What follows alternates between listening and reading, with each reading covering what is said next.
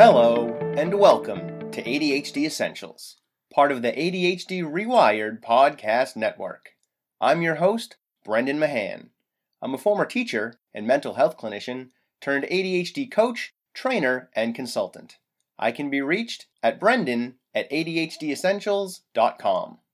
Here at ADHD Essentials, we help families develop the skills and knowledge needed to better manage attention deficit hyperactivity disorder.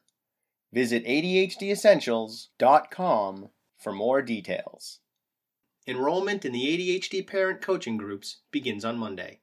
If you've already emailed me about it, I'll be getting back to you then if I haven't already. If you've been putting off contacting me, now's the time. Space is limited, so email me at brendan at ADHDessentials.com to save a spot. That's B R E N D A N at ADHD E S S E N T I A L S dot com. This is episode 20. My guest today is Tracy Goodwin. Tracy is a voice coach and the owner of Captivate the Room.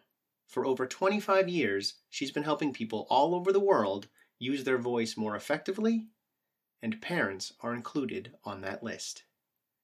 In today's episode, Tracy is going to talk to us about how we can make better use of our voice as a parenting tool. We'll talk about how our voice can push our kids away from us or pull them towards us, the five elements of vocal variety, and how to use them to captivate our kids' attention, and the important role the breath plays in the use of our voice. Tracy also shares some very personal stories, including the communication challenges in her childhood home and how she got her son to talk to her, despite being nonverbal at an early age, and how she's kept him talking even after 17 years. All right, let's get rolling.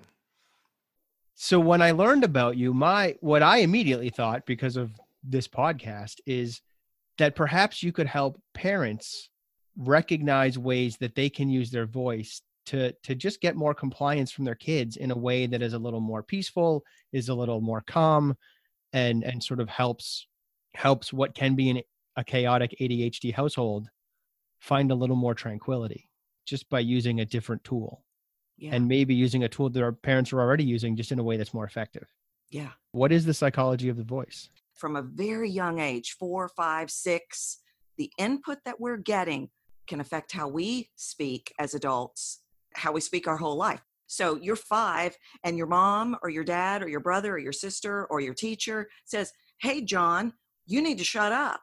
Boom. Subconscious mind, job, protecting the heart. Voice is the orchestra of the heart.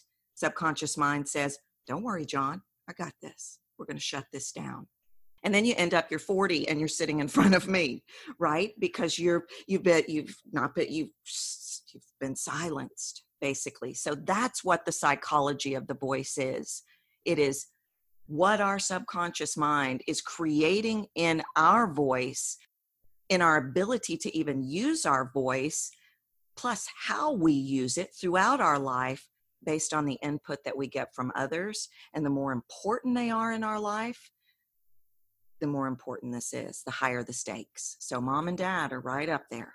In terms of how parents use their voice, what are I guess what are some skills that we can start that we can look at? And and maybe we need to start with building blocks before we go there. Um, I know that you've talked about the the five elements of vocal variety. Is that a good place to start? Should we should we begin with the the pushing and pulling tones that you've talked about?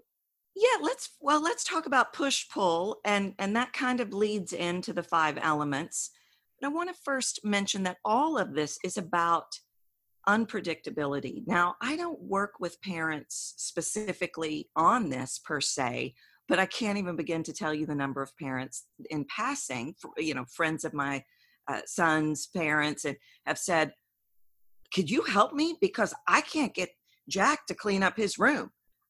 And you know and i and my first question is how do you how do you try to get jack to clean up? Well i, I you say jack you got to clean up your room. I said you do that every time yeah i mean i get loud and i holler and i say come on and i say you do that every time yeah i do it every time and he's just not listening he isn't listening because you are predictable you're using the same tone, the same thing every time. And Jack's already got that down. So the minute it starts to come out of your mouth, Jack goes, I know this game. I'm out.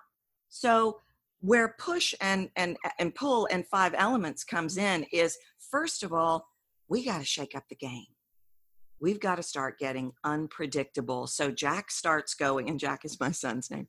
So Jack starts going, hold on a minute. What's she doing? Why'd she say it like that?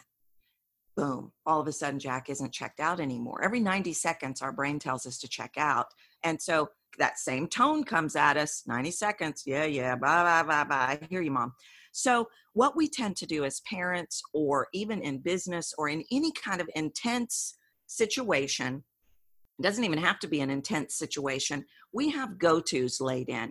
We're under pressure. We're running late. I need you to get your stuff. We got to get in the car. We got to go we go to a go to, and that go to is generally a push.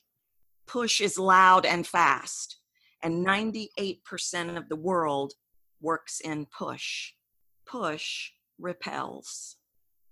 So every time I start getting like this with you, it's kind of like you, you know, I'm old enough. To, I don't know about your listeners, but the Memorex commercial and the guy's blown back in the chair. Okay, that's the visual on push. I'm pushing you away. I'm telling you to get in the car. I'm telling you to get it done. Push, push, push. That's repelling me. You're also triggering pretty strong anxiety with that, right? Absolutely. You're using that tone because you're feeling anxious, and that anxiety is infectious. So it's going right to the kid that kid is now feeling anxious and they're struggling to perform the task that you're asking of them because their prefrontal cortex is not being brought online. They can't think clearly. They're too busy getting caught up in the anxiety and the emotion of the thing. Absolutely. And they can literally, in addition to connecting to it and checking out of it because it's predictable, we can develop aversions to sounds. Mm-hmm. So, like literally from my story, when people yell at me constantly, I check out. I mean, I literally make every purchase based on what I hear in a voice. And when people start hammering at me, I know that they're not my person. So, yeah, you're spot on. Creates major problems, these push tones. You want to get the sale? Stop repelling me but that's what we go to. We're under pressure. We're in a hurry. We got to get it done. You're driving me crazy. You're frustrating me. I'm sick of it. I can't just do it. Right? You know, we're automatically doing it. It's in the muscle memory. We started it, I don't even know, probably when he was two or three. Maybe it started even before he was born. Maybe it started from our own story, our own psychology of the voice story. So, what we have to do, I'm not saying we can't ever have push, it is valuable, but it is like the boy who cried wolf. You got to use it when you need it the most. You can't be calling telling me the wolf's coming every time you need a sock picked up or me to get in the car. It ain't going to work that way. We've got to start incorporating pull. Pull is i'm getting a little quieter now. I'm going a little slower now because i want to make sure you get this. And then the big money the big money element i'm just going to pause yep the most powerful tool we have. And yet, the majority of the people I have worked with over 28 years, they just don't go there. They just don't go there. They don't remember. It's not natural. It's not in their repertoire. It's uncomfortable. There's a million different reasons. But the most powerful tool we have is I need to tell you something, but I'm going to pause before I do. Because in that pause, you're going, hold on a minute, what's she going to do? What's she telling me? What's happening? So that's push pull, right? Does that make sense? It does, yeah. And I want to I want to play with that pause a little bit too because there's other things going on in there that are important for the parents to recognize. One is when we pause, we give the listener time to process the information that we've given to them. And if we don't pause, they don't have enough time to process what's happening and what we're asking of them. So pauses are really valuable on that end as well. And also that sort of uncertainty that you're referencing with the pause and how it makes people go, well, what's this going to be? Um, it's also important to use that pause wisely because if your kid is already anxious and then you pause too much or for too long, all you're doing is increasing that anxiety because they're uncertain about what's happening. So you also want to be mindful that sometimes the pause can can wind up turning into a push without you meaning it to. Oh, yeah. I love that you said that. And pause being the most powerful tool, you really have to save it for when you need it. Right. You really, really have to save it for when you need it because it, it just goes back to that boy who cried wolf. I mean, that's such a perfect analogy. Don't use it and use it and use it and use it. For one thing, I'm going to, it doesn't, it lost all of it. It's all of its power, but it does create an extra special anxiety because I don't know what's coming next. Mhm. So, yeah, it is the most powerful. And those, eh, but you know, what those pull elements do is they reel me in and pull me close. So, like in a pause, what that does, like I love what you said, and what happens in the subconscious mind in the pause is we process, he cares about me. Mhm.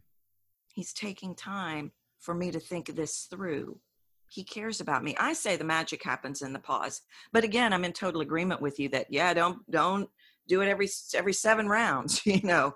Save it for the big stuff. It is the I call it a power pause. Yeah, and that and that's where that's where I'm having that little caution, right? Because it's one thing if we're equals and I pause. But if I have power over you, which is Yeah. if I'm a parent, and then I have power over my kid, then the power pause is more powerful than we intend it to be. Yeah. Um, just by the nature of what what's go of the dynamic of the the relationship. Oh yeah, for sure. but another element of the pause that i that i talk to my clients about which is not exactly the science of the voice it's more the science of i guess conversation and communication which the voice is there obviously but this is a, a my thinking of it is in a little bit of a different direction which is i encourage my parents to just shut up after you ask a question like just wait because you're uncomfortable and that's why you start talking in in the silence but so is your kid and if you can suffer through that uncomfortable silence longer than they can, they'll start answering the question. They'll start talking about how school went. They'll start telling you about their boyfriend or why their best friend hasn't been around for two weeks or the party that they went to that you didn't want them to go to and they weren't supposed to be at. You'll get more information there if, if you just say, All right, So, why did you go to the party?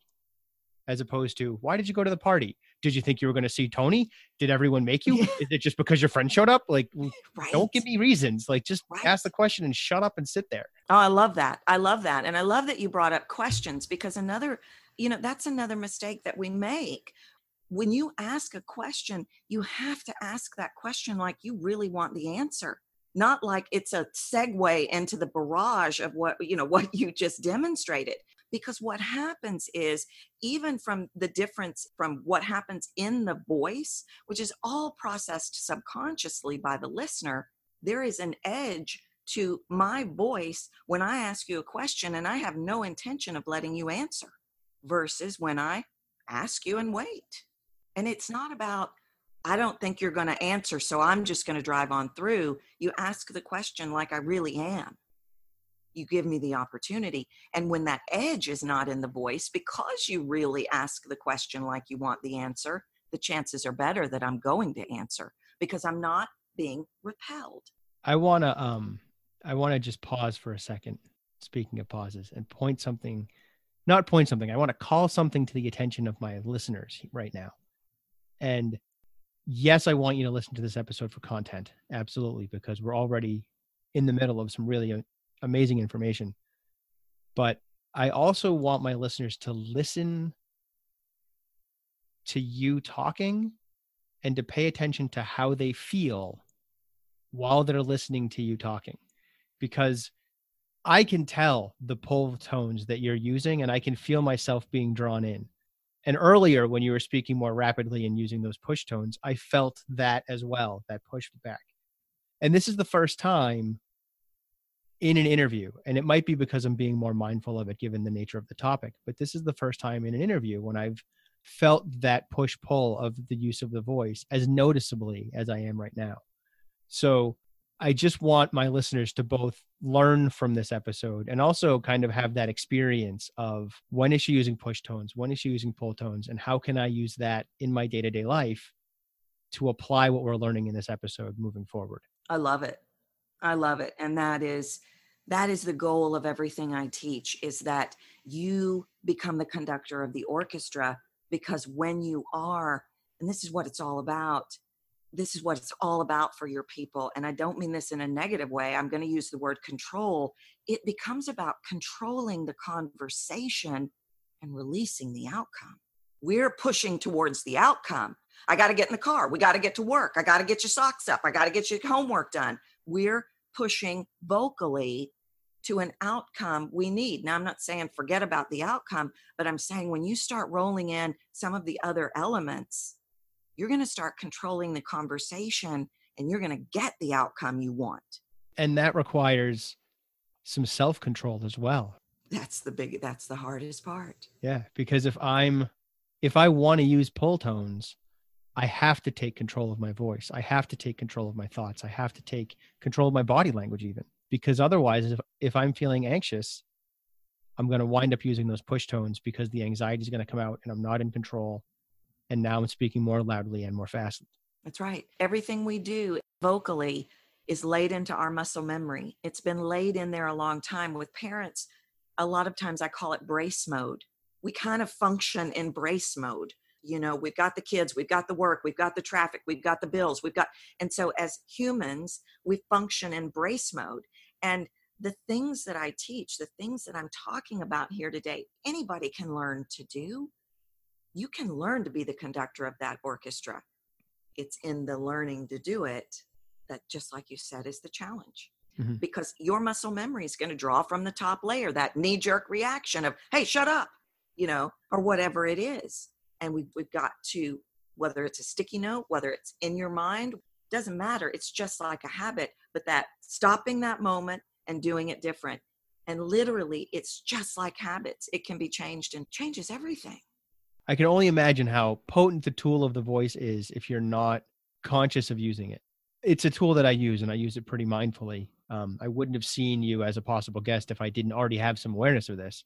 Um, it would have gone because you would have gone right by me and I'd have been like, what does she have to do with my podcast? Right. But because I know that when I speak more rapidly, I get one response. And when I speak more slowly and I make my voice a little deeper or I take longer pauses, I'm having a different response from my kids, from my wife, from my clients. I've, I'm aware of the potency of the voice, but I also know that I don't use it as well as I could because the nature of who I am is I get excited. And so when I get excited, I speak more rapidly and I speak more loudly. And all of my nonverbals are very clearly not trying to push you away. They're all engaged and excited and trying to draw you in, but my voice is doing the opposite. And so that's an that's an angle that I need to learn how to navigate. And, and I'm certain there's some parents out there who might have a similar struggle. You're raising your kids' anxiety without meaning to. Yeah. What are some strategies that you have for helping someone who um, might get stuck in a push tone when they're yeah. trying to use more pulls? Well, you know, we, the voice, the power of the voice truly is in the fact that it does affect us emotionally. The words are not ever going to affect us emotionally, but every tone is what stirs the emotions. I think the first tool that we have to revisit, which is the funniest, funniest to me, that sometimes the hardest thing I teach is breathing. You've mm-hmm. got to train yourself to pause and breathe. It's the difference in reacting and responding. If I react, I'm going there first. I guarantee you I'm going there. Uh-huh. Right? Because I'm reacting to right. you. We got to remove the emotion from it. And the best way to start is you say something to me, I train myself instantly to take in a breath before I react so that I can respond. Because simply by taking in a breath, and it doesn't have to be this I think this messes people up. People think, oh, I got to take in this, you know, this deep. But no, just get some air in your body because what it's going to do is it's going to pull your voice down back into your body. Your voice is gravitating up into your head, and I am so sick and tired of this. You're up there. Taking a breath, it's instantly going to pull you down. That is first and foremost the thing that we have to train ourselves to do. And, and people don't, it's in the muscle memory to be in brace mode. It's not going to work to say, oh, just remember to breathe you're not going to remember to breathe in the heat of the moment, right? We got to train ourselves to remember to breathe. Yeah. Can we talk a little bit about what you mean by brace mode? Are you do you mean like your body is braced because you're so tense? Yeah. You are bracing in pre- preparation for an impact or an anxiety or what what do you yeah. mean by brace mode? Brace mode, I specifically attribute to breath. Let me use a college example. I remember in undergraduate school, I had a really, really mean costume history teacher. I was scared to death of him.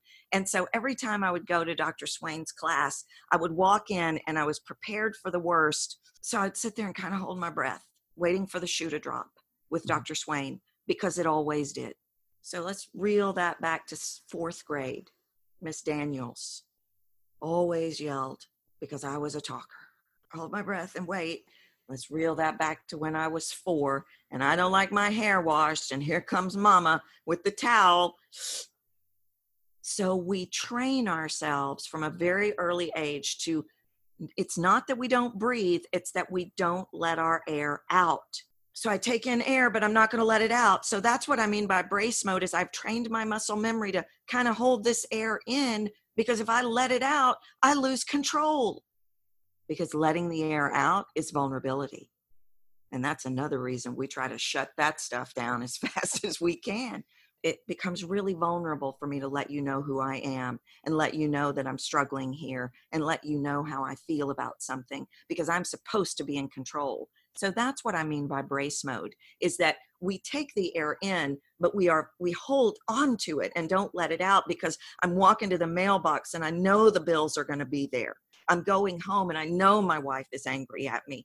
I'm going home and I know the situation at the school. The principal's already called Mm-hmm. brace mode. So we have to take in the air and let it out. And so that breath is helping us get to the more more of the pull tones. Yeah. Takes the edge off. Because the minute we go right up in here and, re- and react, we are going to push. Mhm. For another tactic, what you really want to do start making it almost a game, a game within yourself. I want to challenge myself to start rolling in this one. Because we just go to that go to, and in the middle of it, we're going, Why am I yelling again? right? Right. So instead of making it a chore or a something laborious, start to have fun with, I am going to control this conversation with pull. So we've got these five elements. Generally, people people work in one or two. These are the five elements of vocal variety. These are the five elements of vocal variety, and they are what make up the push and pull. They are what create the unpredictability. Most people have a go to of one or two. There's five. All of these different elements are touching different emotions. You keep hammering at me with the same one, you're not affecting me on, a, on a, an emotional level in the other areas of emotion. So the push, as I've already mentioned, are loud and fast. And those are the ones that 97% of Americans go to, or people in general, you know? right? I got to get loud. I got to get fast because that's the way you're going to hear me. That's what we believe. It blows people's minds when I go to work with them and I start rolling in quiet. Why in the world would you have me get quiet? This is important. Because it's important. Second most powerful tool in the variety toolbox is quiet. Yet, nobody thinks to go there because we think of it as weak. You Mhm. want power? You get a little quiet while you're telling them to get the homework done. Watch how fast they go. Because one, you're not threatening. It's not, it, it removes the edge, it removes the threat. It is a tone that I can connect to. If we think about the push, the fast and loud, think of it as angular. It's hard to hug a box Mhm. when we think of push, they're all circular. They have no edge. It's easy to hug a ball or a balloon. Right. So, bits of quiet. I'm not saying you have to get quiet all the time. When we talk about the five elements, we talk about bits. Quiet, slowing it down. Instead of saying, I really need you to get this done, you slow down and you say, I really need you to get this done. Do you see how much more important that just became when I slowed that bit down? Just as an overview, can we just sort of name what each of the five elements are and then go into them? And some of them I know we've already touched upon, but just to, to get an overview of it. Yeah, yeah, yeah. So pause, Mhm. shades of fast or slow, Mhm. shades of loud or quiet, elongation, and pitch, high and low. Okay. Okay. And what we tend to do is we tend to gravitate to one or two. That's that go to. Mhm. What I want you to do is I want you to think of them as an orchestra because the voice is the orchestra of the heart. So think of it as an orchestra and you want to play all those. Do you want to be a one man band or do you want a full orchestra, right? Right. So we want to use all of them. You know, one is not necessarily better than the other one. I've researched them and I see how some are more powerful and some are weaker, but we want them all. So loud is obvious, you know, it's I'm raising my voice again. And that's that's a big one. That's a go-to. Mhm. Because we think it's powerful. And then of course there's fast. I gotta hurry up, we gotta hurry up, we gotta get in the car, we gotta the traffic's going. Come on, we gotta go. That's fast. And a lot of times loud and fast go together. And honestly, they're your weakest tools. Yet there are our go tos because we think they're powerful. So it's a reframe in the mind, really. Then we've got pause, which is the most powerful. Then we've got quiet, which is absolutely my favorite. Absolutely my favorite. But loud can overwhelm quiet pretty easily, right? Like if I'm trying to be quiet and calm when I talk to you and you respond with loud and fast, you're going to raise my anxiety and I might wind up going loud and fast or I might wind up just freezing and and letting you win because I'm emotionally overwhelmed. Yeah. So how do we like I I see the power of, of being quiet, but I'm also loud and loud and fast seems to just trump that eh, on the emotional level. Yeah. Part of it is you've got to connect to that breath and not Mm. let yourself get elevated. It really is about control. You you said being uh, something a minute ago about being in control, being aware, being mindful. That's a huge part of it. I'm going to just breathe. I'm not going to go there. Water will always seek its own level. Mhm. We have to maintain the consistency. If we uh, get quiet once and then we, you know, escalate back up, you're not going to see the mileage of it. It's maintaining that consistency. And when I say quiet, I want to be clear that I'm not meaning become a noodle. Okay, whatever you want. You know, it's not becoming a noodle. It's fueling that anger and that emotion and that passion into the quiet. You see how powerful that is when I fuel that emotion that I feel into that quiet. Mm-hmm. So it's about, you know, at one, well, and it's also about mastering it. You can't always just do it one time and say, well, that didn't work, you know. And maybe in those heated moments, maybe quiet and loud is a combination. You know, I'm go- I'm trying quiet, but you're firing off at me. So maybe I do need to go back to volume for a moment. Mhm. But it's about that unpredictability, regulation, Right. having a buffet. And I use that with my boys. Like if they're just running around like maniacs, which certainly happens sometimes. I have identical twin sons who are nine, so you can get an impression of what that might look like in my house sometimes. Yeah. Um, so like they'll just feed off each other and keep each other going. And uh and sometimes we we've asked them to brush their teeth six and seven times, and then finally it's like boys, like very loudly, and they kind of snap to attention, and then I immediately drop back down. You need to go brush your teeth. We've asked you six times. Like, go ahead. So that sounds like what you're talking about here. Perfect example. Okay. Perfect example. That's that regulation. That's that conducting the orchestra. You're Mhm. not conducting the orchestra when it becomes, boys, you got to go brush your teeth right now. We've told you six times. Go get in. You know, because then I've lost control. I've lost control of myself, which if they're going to then brush their teeth, it's not because I'm in control of them. It's because they're afraid of my lack of control. Yeah. And so I'm motivating out of fear rather out of rather than out of respect. if you can consistently learn to do this regulation, water will seek its own level. A perfect example is like when I work with actors and they go into an audition and they're really prepared and they get in the uh, the room with someone who is not. They have a choice. They can drop down to that unprepared person's level, or they can stay with their game and bring that person up. Mm-hmm. And it never fails. You know, they they stay their game and bring that person up. So you stay the course of I'm going to do different choices. I'm going to regulate this orchestra. Other uh, elements that you can work with elongation, taking a word like I really need you to understand. Mm. That raises the bar on us in a, on a subconscious level to know how you feel, how serious you are, what degree we're dealing with here. And, and you married a pause into that too. You kind of snuck a pause in after the really as well. Yeah. Does that Yeah, tend to happen with elongation? I imagine that's probably pretty com- a pretty common occurrence when you're elongating words.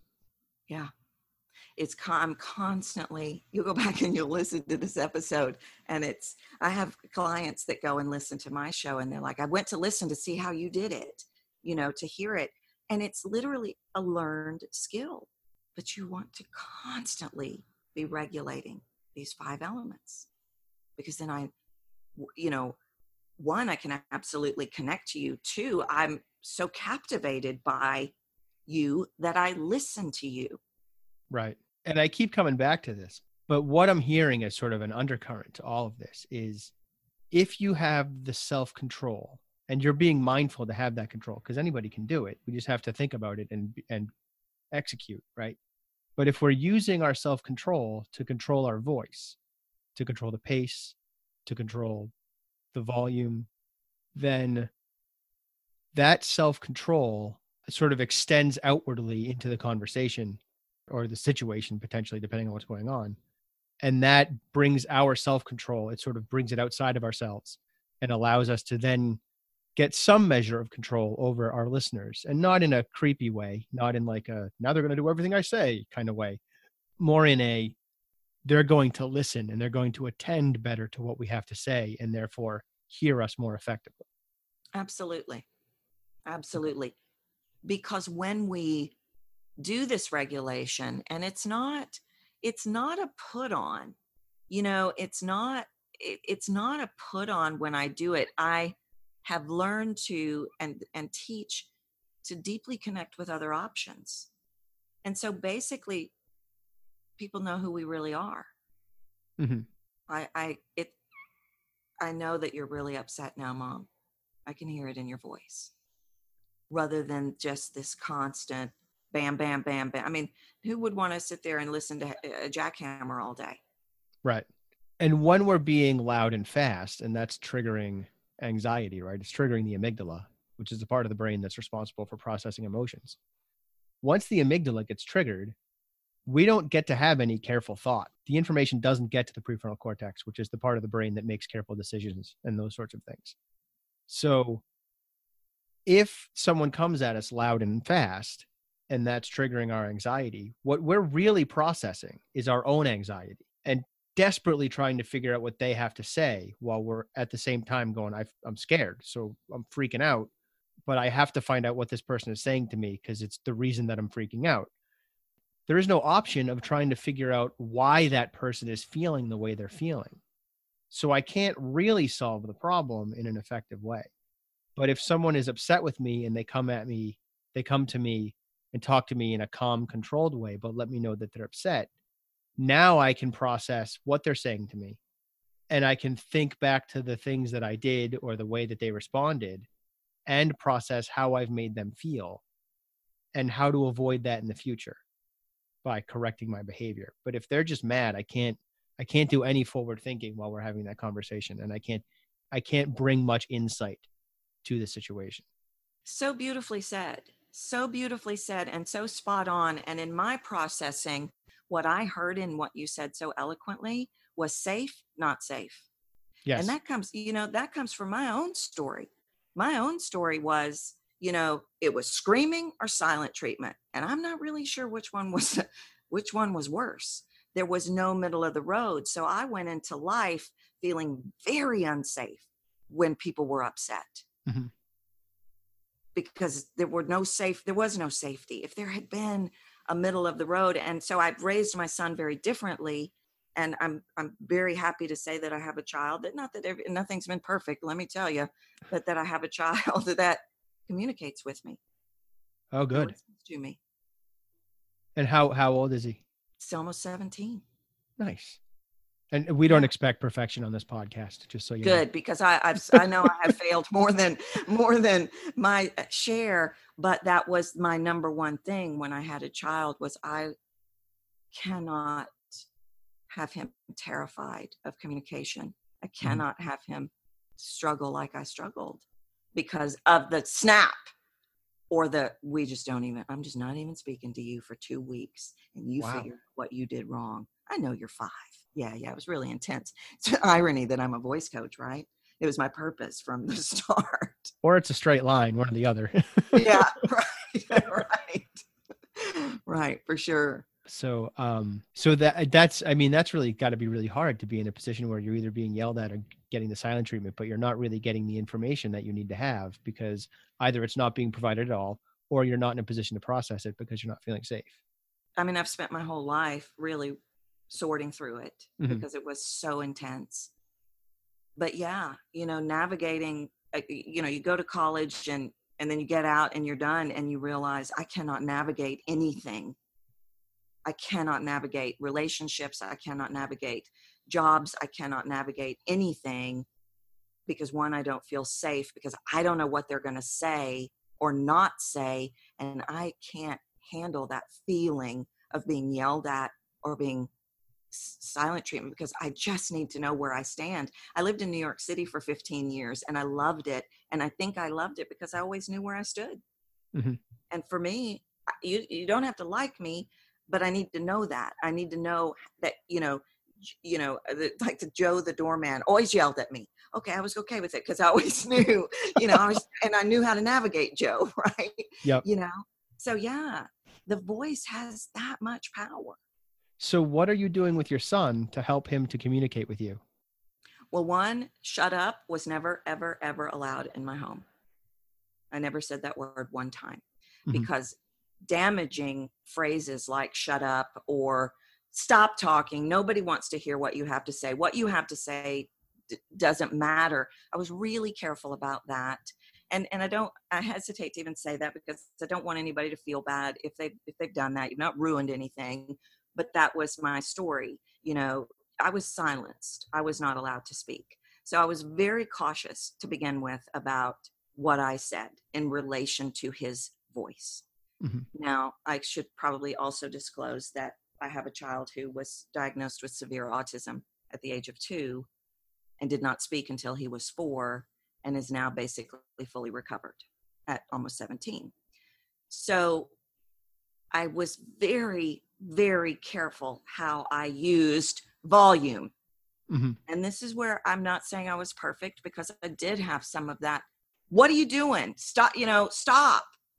Not a Right. lot, but I was hyper aware of it. And I always auto corrected when I would happen to go there because there were some intense years. I'm a single mother too. So I was very, very cautious his entire life and hyper aware of using the skills that I teach people on a daily basis, Mhm. using pull. And I always kept an open communication line of no judgment. And I didn't come at him ever with, I want to know what happened down there. It was always, when you feel comfortable, I'm here for you and I, I want to help you. And the best way I can help you is if you let me know and I'm not going to get upset. I always used that middle road that I was never, never given myself as a child. It was extremes. It was, you screwed up, you're a horrible child, screaming, or nothing, which I really think was worse. Mhm. I, yeah i can see that Yeah. i can see how that would be worse and and even what you've mentioned about sort of the power of silence and the power of the pause Yeah. I mean, you're looking at a two week pause. If someone's giving the silent treatment for two weeks, that's a two week pause. Yeah. And that's got to be really hard. Well, yeah, it was a nightmare, honestly. And it wasn't even just having it done to me. It was my father would be, you know, she would speak to my father for weeks. Mhm. And so just that, that energy of that silence and not knowing, I think that safety comes in knowing where we stand. And so, yeah, it's okay. So you might be thinking, well, yeah, but I am angry, Tracy, right? I, but there are other ways to express that. We, we, we speak in a pendulum. I'm either yelling, the pendulum's over here, or I'm not even speaking to you. The Mhm. pendulum's over here. What we're really going for here is the pendulum is always swinging. Right. It's always swinging. That goes back to that conducting that orchestra. Yeah, and the conductor's hand is always swinging, so it's That's right. it's fitting. Yeah. So we've talked about the pause, we've talked about volume, we've talked about elongation, we've talked about speed. We missed one. Pitch. And pitch is the one that we use the least. And I want to tell you something about pitch. Science has proven that it's where the trust is built. Pitch is the melody. The best way to think about this is to release the control. I have to be in control of this right now. I've got to be in control of this situation because think about it. When you talk to your friends, when you talk to your mate, when you talk to your coworkers, you just talk to them. And when you just talk to people, there is pitch there. Oh my gosh, you you got the new car. Oh, this is so cool. There's pitch there. And then we go into this mode of I have to control this conversation because I've got to get what I need and I've got to get it right now. And there is no pitch here because I am leveling this sucker out. There are different ways to talk to me and still maintain control. And so I think it becomes about a mindset. And I'm not saying give away all your power. I'm not saying because here we, we got to be best buddies with your child. I'm not saying that at all. I'm saying talk to me. Talk to me and let go let the, let the grip go just a little bit and some of that pitch will work its way in something else by default that will help that pitch come back is breath breath the voice is like fuel to the car when you cut that breathing off you're going to lose all the organic variety that you have when you just have a conversation with your spouse Mhm. when you roll that breath back in some of that pitch play is going to come back in When we want to have our kids brush their teeth, do the dishes, do their homework, come in from outside, it sounds like the strategy we want to take is one we want to make sure we're heard. So we might need to raise our volume up if if they're loud, if they're far away outside, for example. yeah um, if they're running around like maniacs, we might need to jump up in volume in order to be heard. But once we're heard, we want to drop that volume down as much as possible to have a conversation that they are able to process. Yeah. Um, and that might mean yelling at them across down the street and then waiting till they get to us to, right to begin telling them what they need to know. And it might mean just yelling really loud to get them to stop wrestling or running in the in the house or whatever, and then and then we're bringing the volume down. Right. And we want to use primarily slower a slower pace when we talk and maybe speed up for emphasis sure. but mostly kind of keep things at a, at a more at a more moderate pace. And then we also want to occasionally elongate some words here and there yeah.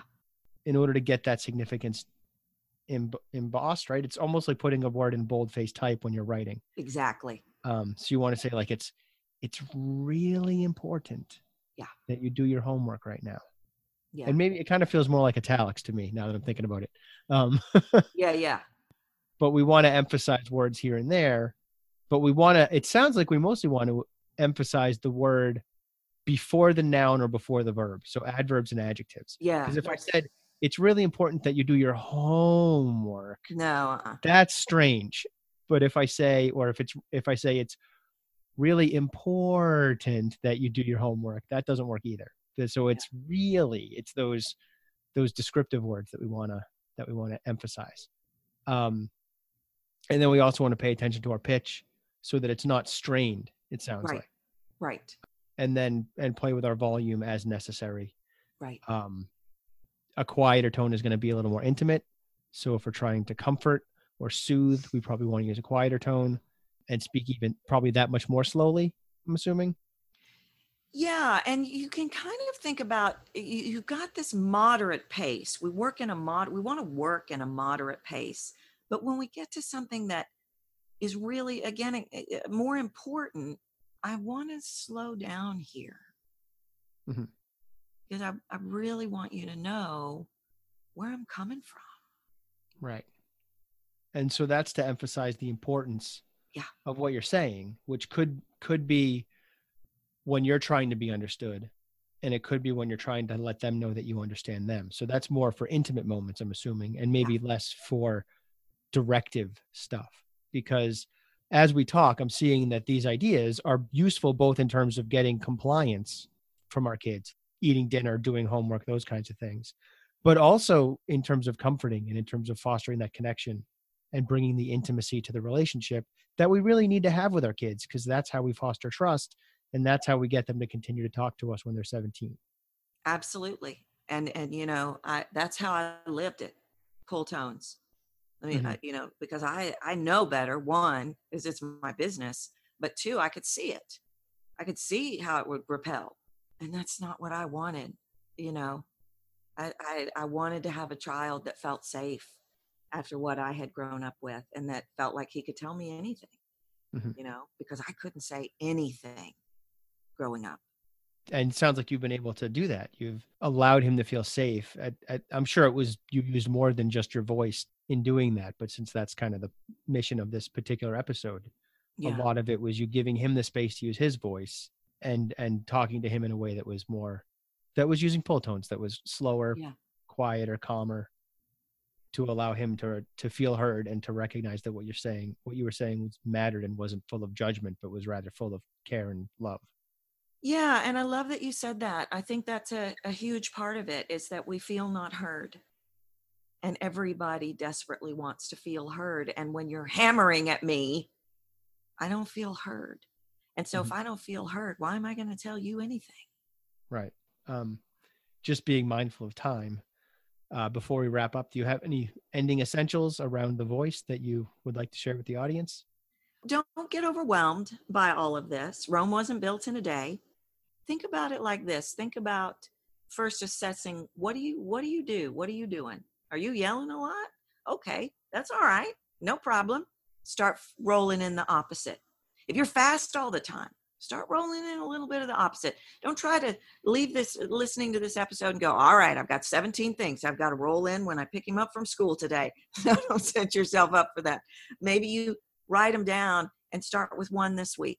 This week, before I say anything, I'm going to take in a breath. Next week, I'm going to just roll in one bit of quiet. I don't know when I'm going to roll it in, but I'm going to roll it in and practice. You know, put it in the muscle memory. When you're getting ready to have that conversation with your child, go in the bathroom and say it out loud for a minute. It'll carry over. awesome thank you very much i really appreciate your time today Yeah, I've loved being here with you.